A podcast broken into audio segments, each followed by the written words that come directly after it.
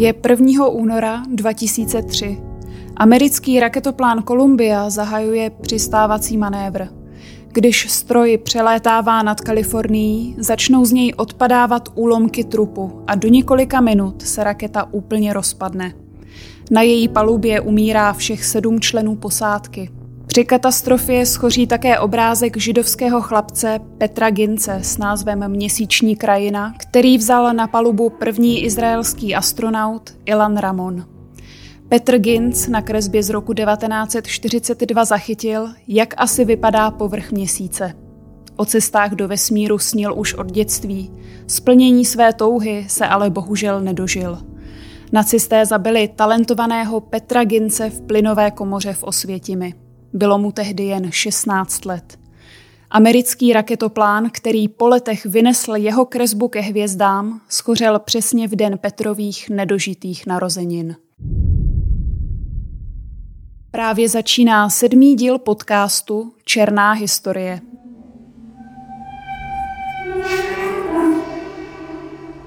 Petr Ginz se narodil 1. února 1928 v Praze.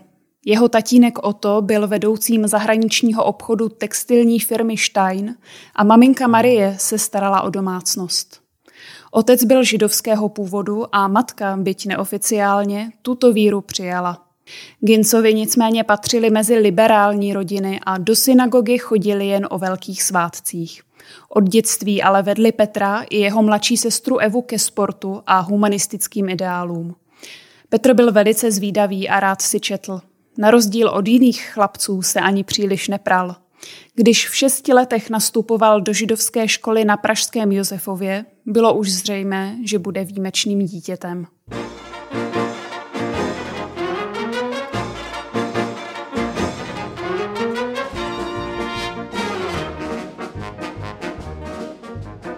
Přestože rád četl, nebyl to žádný tichý intelektuál. Spolužáci prý měli Petra velice rádi pro jeho klidnou povahu a fantastický smysl pro humor. Byl také velice obětavý a uspořádal finanční sbírku pro nemocného spolužáka. Od druhé třídy mu začaly vycházet články ve školním časopise. Psal povídky, které si dokonce sám ilustroval. Hodně četl hlavně dobrodružné knihy a miloval Žila Verna. Rodiče si jeho talentu všimli a proto Petra v jedenácti letech poslali do školy pro nadané děti v Nuslích. Rozvoj mladého chlapce, který se mohl stát významným spisovatelem nebo novinářem, ale zastavil nacismus. Petr byl podle tehdejší terminologie židovský míšenec a od roku 1940 tak mohl studovat pouze na židovské škole – Zařízení pro talentované děti proto musel opustit a vrátil se zpět do školy na Josefově. Nepřestával ale tvořit. Kreslil, vymýšlel povídky a napsal dokonce román Návštěva z pravěku, který si sám ilustroval. Přesto před ostatními spolužáky nedával nijak najevo svoji duševní nadřazenost. Byl naopak oblíbený natolik, že ho zvolili předsedou třídy. Té době také Petr vytvořil zmíněnou kresbu Měsíční krajina. Nejvíce ho bavila právě astronomie, paleontologie a historie. Možná snil o tom, že by se jednou mohl na měsíc sám podívat. Mezitím ale Židy v protektorátu i jinde dusili další a další zákazy, které jim znemožňovaly důstojný život. Samuelova kniha nám povídá, jak na Žida přišla veliká bída, jak ti bídní filištíni válku vůbec nebyli líní, až potkali Davida. David šel do války, volky nevolky, z velké dálky nesl bratrům homolky. Po chodu se cvičil v hodu, dal si pro strejčka příhodu, tři šutry do tobolky. Hej, hej, kam se valej, teď jsou malej. Takhle Goliáš ho provokuje, David slušně salutuje. Když mu ale obr plivnul do očí, David se otočí, prakem zatočí.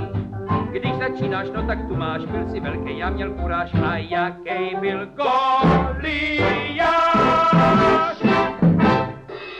Od září 1941 museli židé povinně nosit na oblečení našitou žlutou hvězdu. Petr Ginz, stejně jako Verich s Voskovcem, ale snažil brát všechna nová omezení s humorem a ironií. Začal si psát deník, ve kterém glosoval současnou situaci. Žluté označení na oblečení třeba přirovnával k šerifským hvězdám z divokého západu. Všechny bizarní zákazy, které se týkaly židů, také schrnul v básni Dnes je jasno už všem lidem. Dnes je jasno už všem lidem, kdo je Áriec, kdo židem. Neboť žida poznáš vezdy podle černožluté hvězdy. A takto znamenaný žid musí podle předpisu žít. Vždy po osmé hodině věnovat se rodině, dělat jak pomocný dělník, neposlouchat ani mělník, nesmí se pejska dovolit, ani se nechat ohlit. A židovka dřív bohatá nesmí mít ani koťata, musí učit doma děti, nakupovat od tří do pěti, nesmí mít šperky, česnek, víno, koncert, divadlo či kino, auta, byty, gramofony, kožich, lyže, telefony, vepřové cibule síry, aparáty přesné míry, harmoniky foukací neb kanárka pro legraci, jízdní kolo barometry, ponožky a teplé svetry. Od září 1942 musel Petr Gins jako 14-letý začít pracovat. Židé se za protektorátu museli hlásit na židovské obci, která jim vždy uložila nějakou práci. Petr pomáhal opravovat psací stroje. Přestože se už nesměl dál vzdělávat, dál psal a chodil sám na dlouhé vycházky po Praze, nejradši do Šárky a do Ďáblic. Z jeho okolí ale začali pomalu mizet kamarádi a příbuzní, které nacisté deportovali do táboru. Povolání do transportu nakonec dostal i Petr. 23. října 1942 ho vlak odvezl do Terezína. Matka, otec i sestra Eva zatím mohli zůstat v Praze.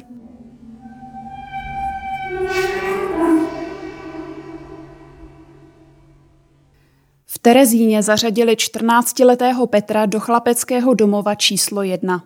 Zde všichni spali ve velké místnosti na třípatrových postelích. Zhruba stejně staří chlapci za pomoci vychovatele a bývalého učitele Waltra Eisingera v domově ustanovili samozprávu. Každý chlapec měl svůj úkol a povinnosti. Někdo se staral o úklid domova, jiný o sportovní vyžití nebo večerní program. Svůj kolektiv, do kterého patřil například i nedávno zemřelý Jiří Brady, chlapci označovali za republiku Škyt, podle románu ruského spisovatele Pantilejeva, který popisoval školu pro mladé lidi ohrožené mravní skázou. Chlapci se navzdory zákazům snažili dál učit a večer pořádali dokonce přednášky na různá odborná témata. Navzájem si tak předávali znalosti o tom, co je zajímalo. Výraznou postavou byl opět i Petr Ginz, který zde založil časopis Vedem. Každý pátek večer se také obyvatelé domova jedna sešli na schůzce, kde probírali, jak se jejich samozprávě daří a co by měli zlepšit. Na začátku setkání prý vždycky zazněla hymna republiky Škyt. Jaká bouře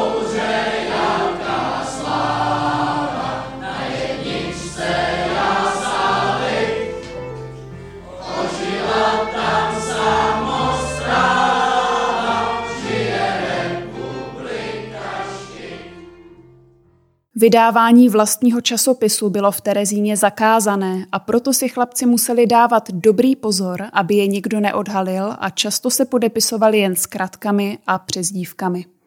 Petr byl šéf-redaktorem, který dával vždy celé číslo vedem dohromady. Vymyslel i několik vlastních rubrik, například Toulky Terezínem, což byly reportáže z různých míst tábora.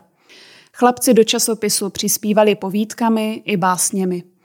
Psali texty plné vzpomínek na svůj svobodný život a měli také strach ze svojí budoucnosti. Bál se zřejmě i Petr.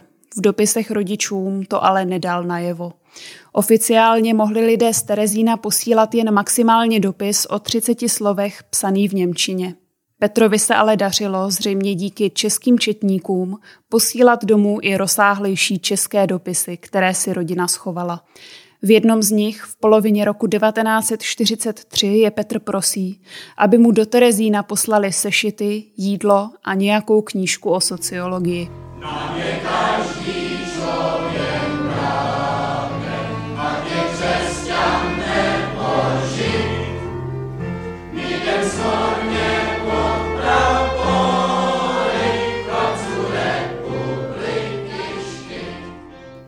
Petrův život v Terezíně se zásadně změnil v květnu 1944. Tehdy totiž do tábora deportovali i jeho mladší sestru Evu, která krátce po příjezdu onemocněla spálou a záškrtem. Petr za ní chodil každý den. Přes zamřížované okno jí podával dopisy důmyslně psané v angličtině i jídlo navíc, které sehnal. Jejich rodiče stále zůstávali v Praze a proto Petr cítil, že se o sestřičku musí postarat. Zvládl to ale jen několik měsíců. V září 1944 dostal povolání do transportu, který ho měl odvést na poslední cestu do Osvětimi.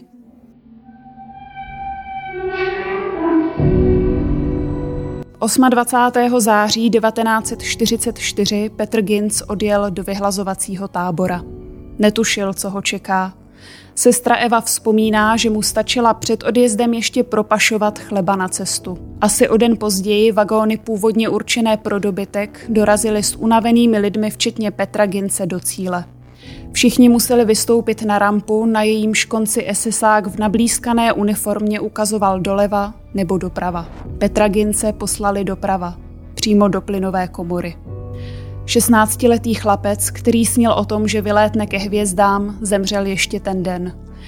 Jeho obraz Měsíční krajina schořel na palubě raketoplánu Columbia při nezdařeném přistání přesně v den Petrových nedožitých 75. narozenin.